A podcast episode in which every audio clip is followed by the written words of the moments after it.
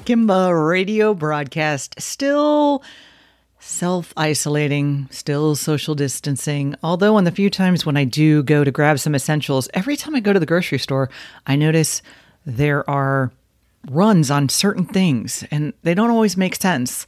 For instance, the last time I went to the grocery store, it was anything butter and margarine, and specifically tubs, gone. The shelves were just empty. There's a run on butter. Okay, sure, why not? A little saturated fat never hurt anybody. Or did it?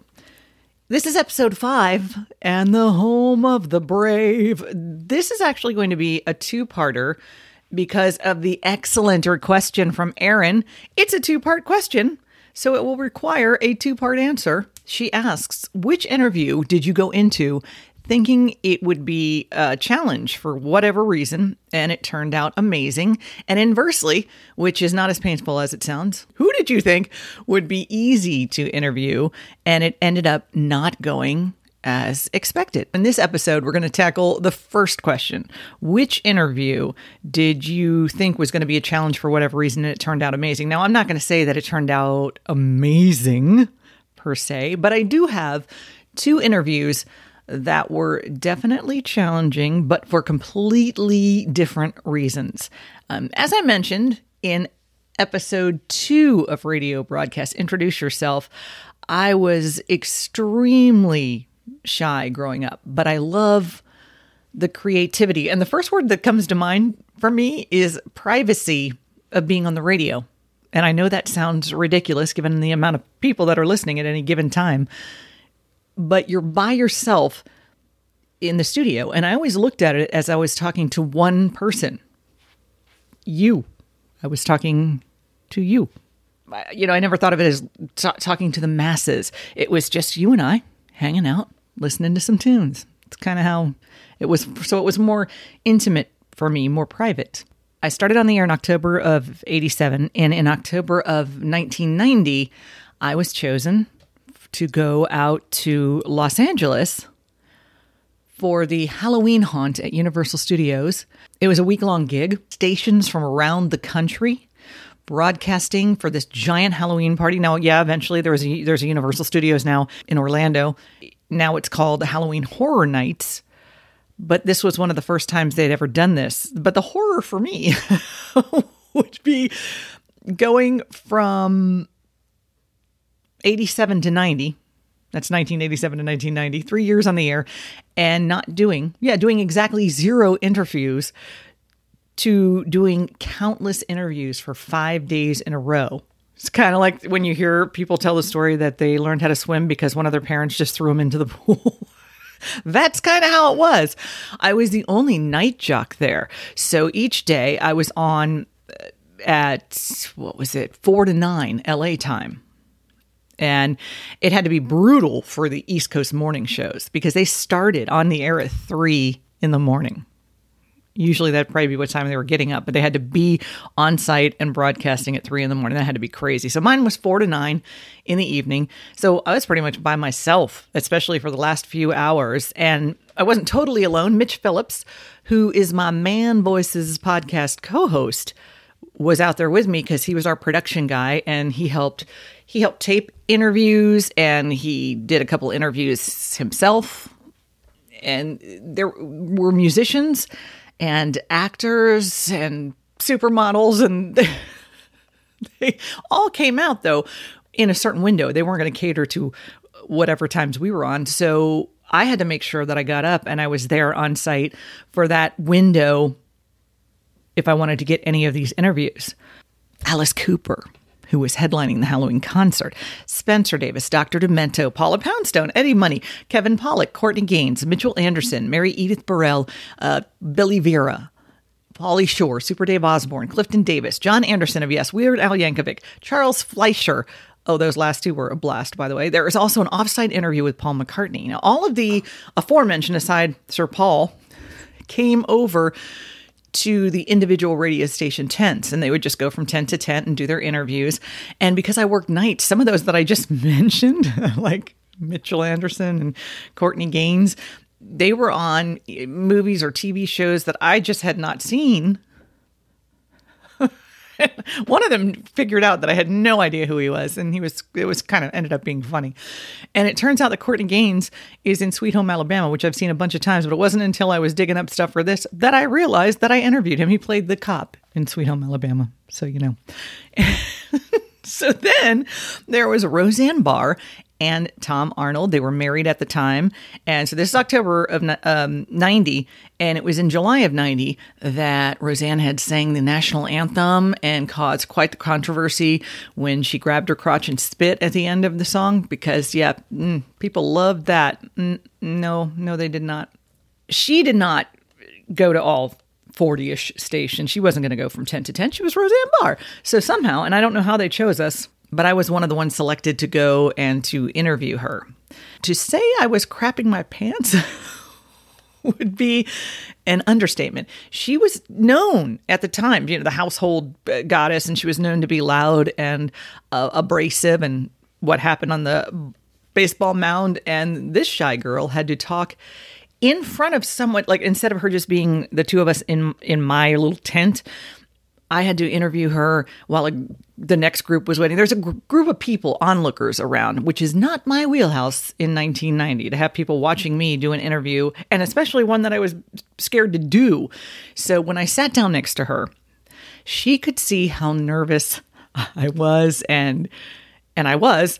And she even said to Tom something along the lines of how scared I looked and how it wasn't. Look how nervous she is. Isn't that cute? She found it cute. She found it endearing.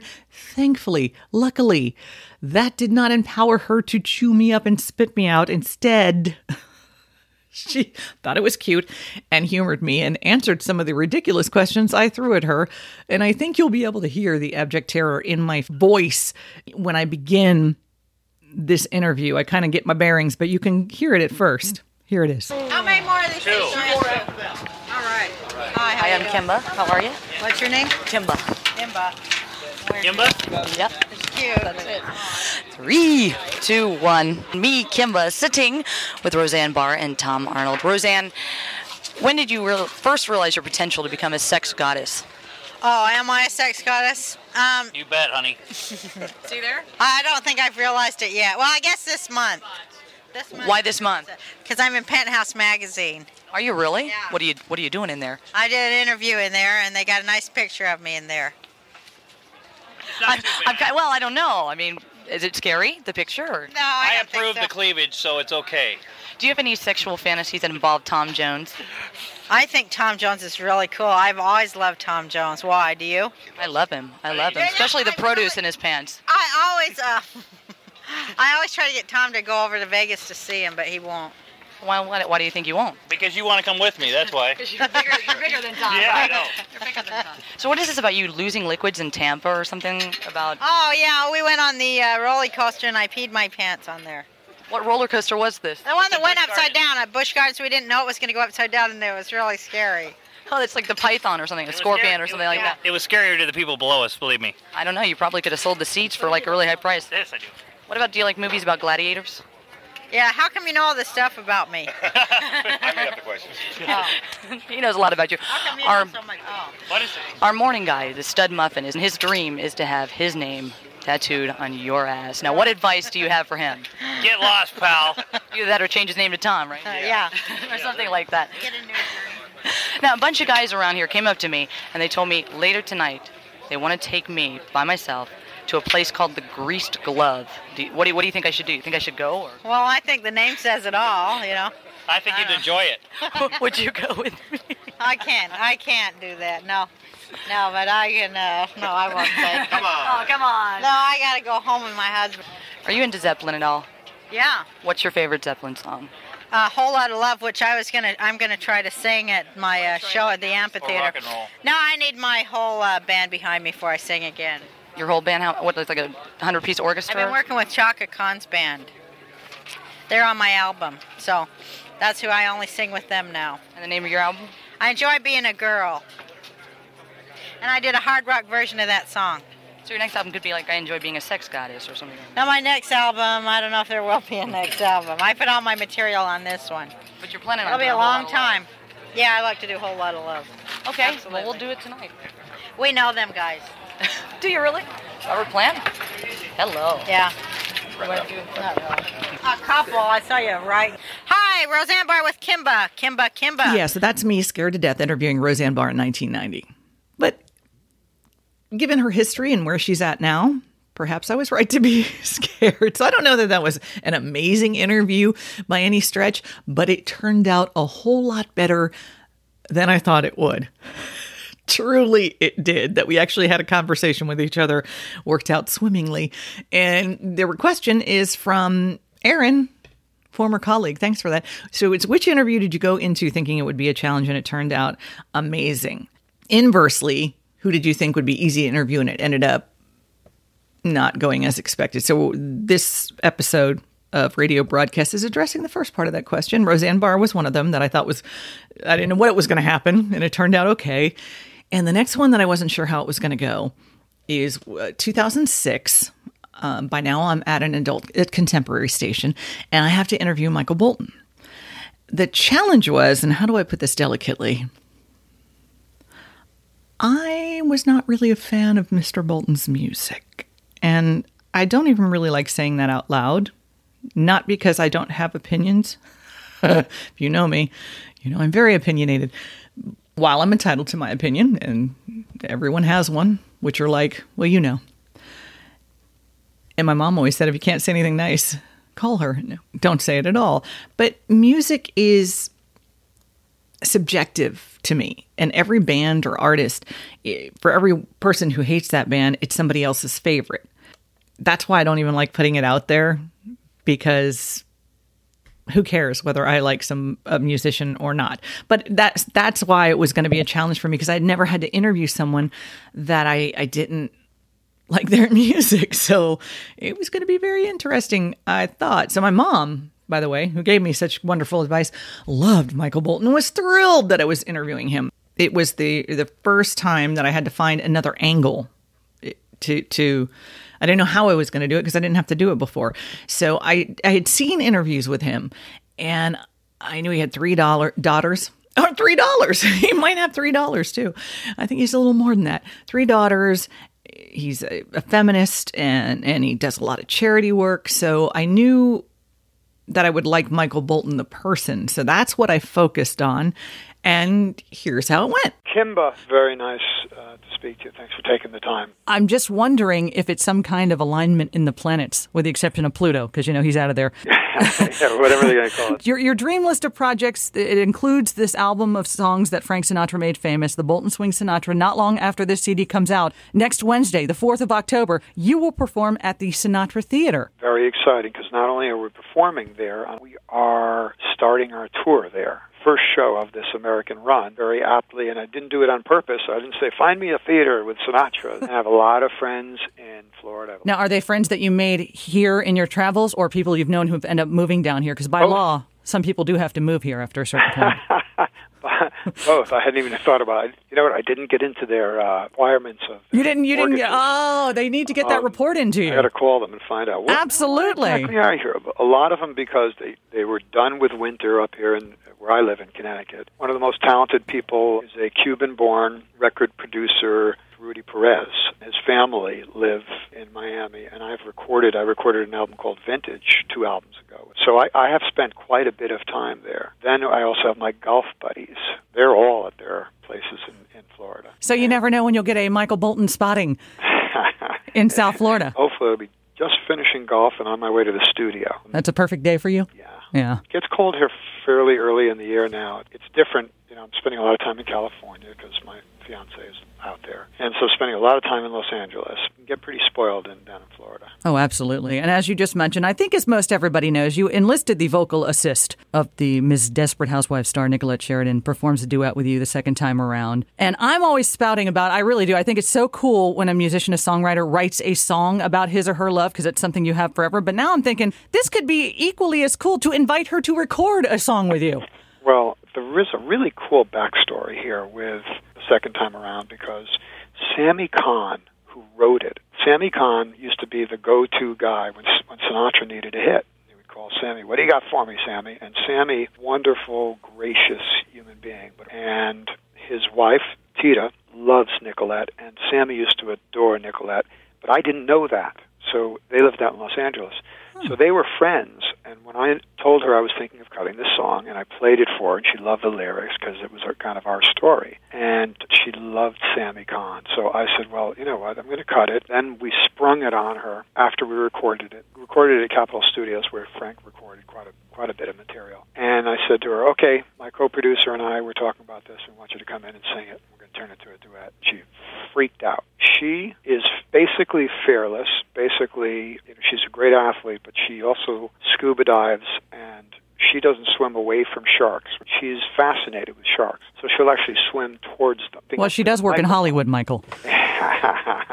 and you have to swim towards them. Is it swimming with a shark? It's actually Sure. yes, living with the sharks. Yes. There's a lot of. Don't get me started on my Hollywood. Okay. Hollywood. so anyway, she's fearless. Um, but when she heard this, she's it's like somebody else speaking in public in their yeah, underwear. yeah, yeah, yeah, yeah, yeah, okay, yeah. gotcha. stammering. And but I have heard her sing for so many years, and then when she sees I'm listening, she clams up. She gets very self-conscious, but Mm-hmm. she's got a beautiful voice, beautiful tone. Actually, she has great pitch, which is something that a lot of people don't have. The ability to know when you're singing in key. You know, you shouldn't have to think about that if you're just you know singing along Sing, yeah. you love. You should have fun singing.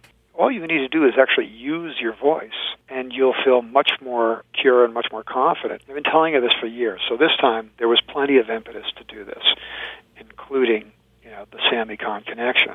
She walked down the hallway, and on the left was a picture of Nat King Cole. On the right, Judy Garland. Oh yeah, no pressure, not at all. She said, "Why did you have to bring me here? Why couldn't we go to a little no no one knows anybody studio? You know?" I am speaking with Michael Bolton, who will be in town to start off his tour and the season of the Sinatra Theater October 4th. So, what you're saying, Michael, is that when Nicolette visits you on the road, she won't hop up on stage and do that song live. Oh Lord, she'd.